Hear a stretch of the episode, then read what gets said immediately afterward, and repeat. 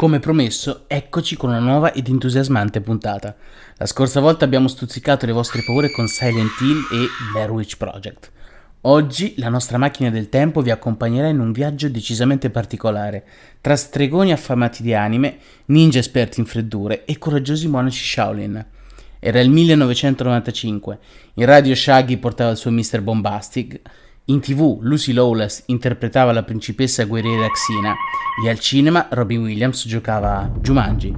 Nel frattempo Midway Games portava nelle sale giochi di tutto il mondo Mortal Kombat 3. Sono Andrea Bevilacqua e questo è Retro 90, il nuovo podcast targato for News.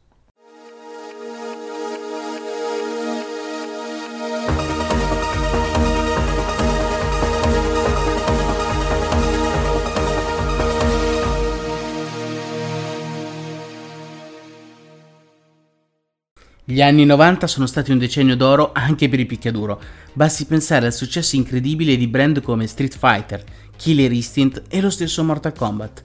Il successo però portò anche ad una serie di polemiche, in quanto molti, compresi i media tradizionali, cercarono di limitare questi prodotti di intrattenimento a causa dell'effetto emulativo che potevano provocare sui più piccoli. Come dice sempre Ellen Lovejoy nei Simpson, ma perché nessuno pensa ai bambini?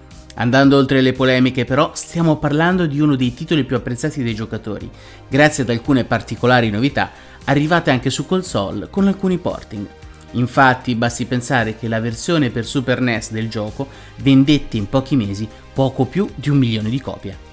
Il team di sviluppo guidato da Ed Boon e John Tobias in fase iniziale desiderava realizzare un gioco utilizzando la grafica 3D, ma alla fine decisero di mantenere la grafica sprite dei vecchi titoli, Nonostante ciò, il gioco ha un tono diverso dagli altri titoli della serie, partendo dalla tavolozza di colori, decisamente più tenue.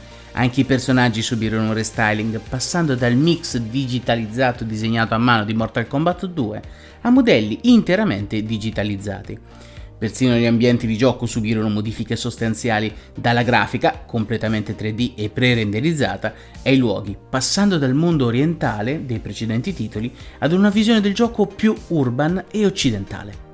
Come ogni grande titolo, anche Mortal Kombat 3 ebbe uno sviluppo piuttosto travagliato, non tanto per le problematiche di natura tecnica, ormai pienamente superate dal team di sviluppo, ma a causa di una serie di controversie con gli attori o modelli che interpretavano i vari personaggi del titolo. Infatti, i personaggi di Liu Kang, Sonya Blade, Raiden, Johnny Cage, Shansung e Sub-Zero subirono un recasting, Alcuni di loro infatti non erano più d'accordo su come Midway utilizzasse le loro sembianze nelle versioni console del gioco. Altri invece, come Daniel e Carlos Pesina, interpreti rispettivamente di Johnny Cage e Raiden, vennero licenziati a causa del coinvolgimento nel gioco Bloodstorm, un picchiaduro rivale erede spirituale di Time Killers. Altre voci di corridoio però sostengono che Daniel Pesina abbandonò Midway a causa del mancato pagamento delle sue prestazioni. John Tobias, ad anni di distanza, dichiarò che Johnny Cage venne eliminato dal gioco in quanto si trattava di un personaggio poco utilizzato dai videogiocatori.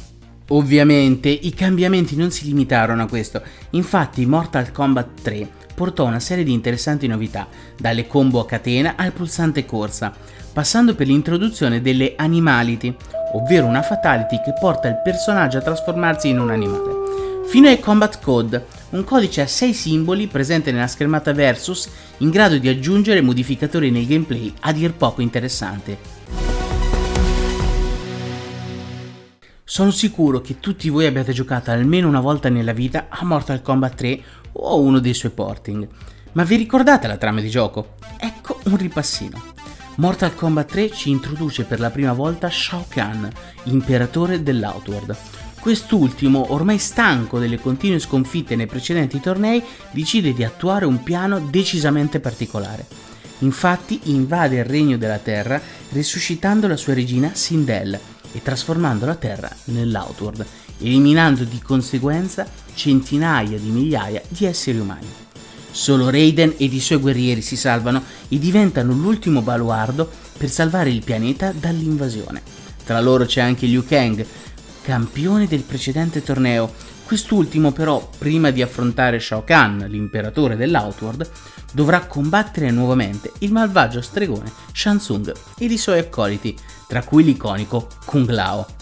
Il titolo include anche alcune interessanti sottotrame riguardanti la principessa Kitana, la presunta morte di Johnny Cage da parte di Motaro, la storia del poliziotto newyorkese Striker e molte altre.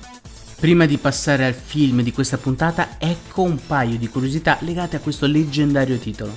Sapevate che nella memoria del gioco esisteva uno sprite dedicato allo scheletro della Shokan Shiva? Infatti venne realizzato uno scheletro personalizzato in quanto un personaggio dotato di quattro braccia, ma non venne mai utilizzato in game. E se vi dicessimo che anche Pac-Man è presente in Mortal Kombat? No, purtroppo non come combattente segreto. Infatti, guardando il modello della banca presente nello stage stradale di combattimento, è possibile notare sul tetto alcune incisioni raffiguranti lo storico personaggio ideato da Tori Iwatani ed alcuni simpatici fantasmini. E voi lo sapevate?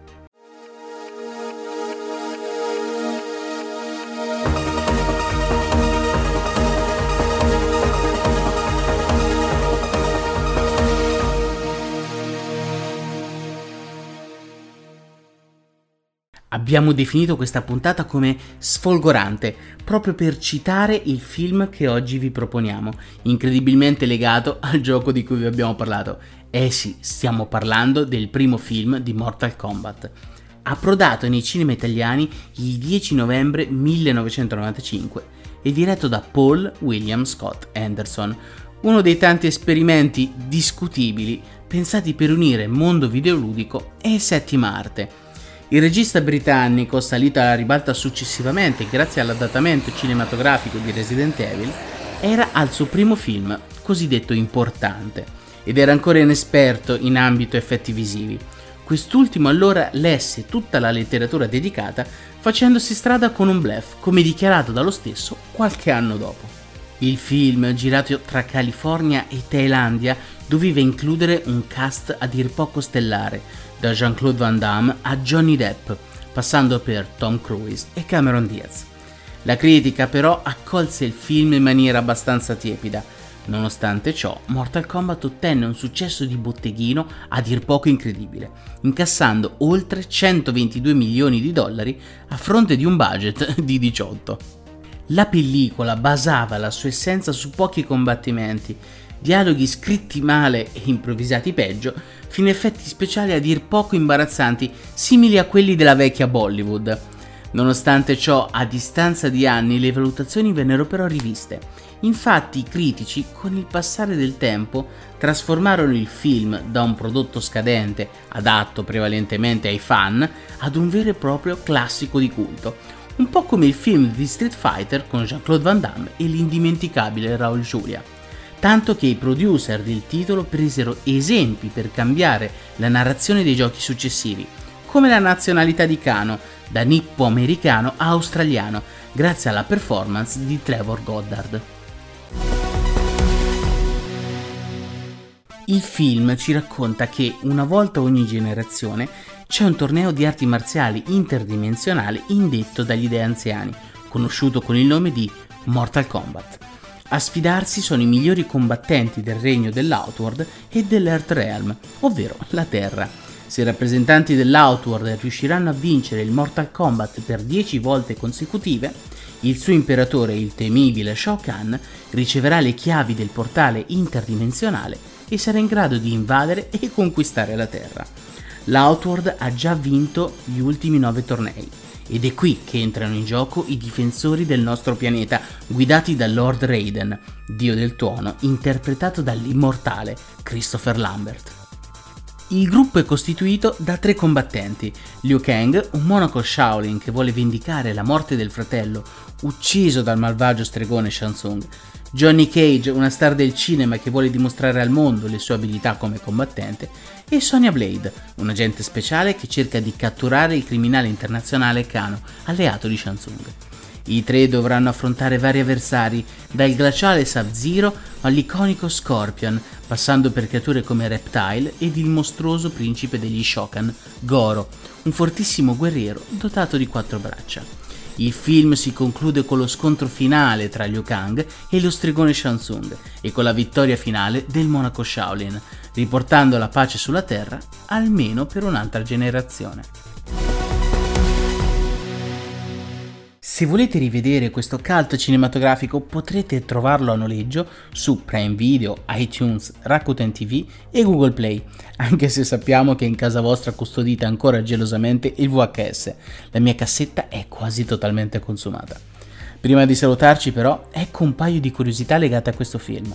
Sapevate che l'epica colonna sonora del film, composta da George Clinton, ottenne il disco di platino in meno di un anno? Il film è stato inoltre un vero e proprio susseguirsi di incidenti.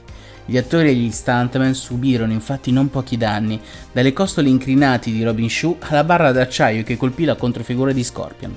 Sappiamo però che tutti siete rimasti affascinati da Goro. L'animatron del principe degli Shokan costò ben un milione di dollari, ma venne quasi completamente inutilizzato. Infatti era possibile utilizzarlo solo per due minuti. Poi il manovratore doveva uscire per prendere aria. E voi lo sapevate?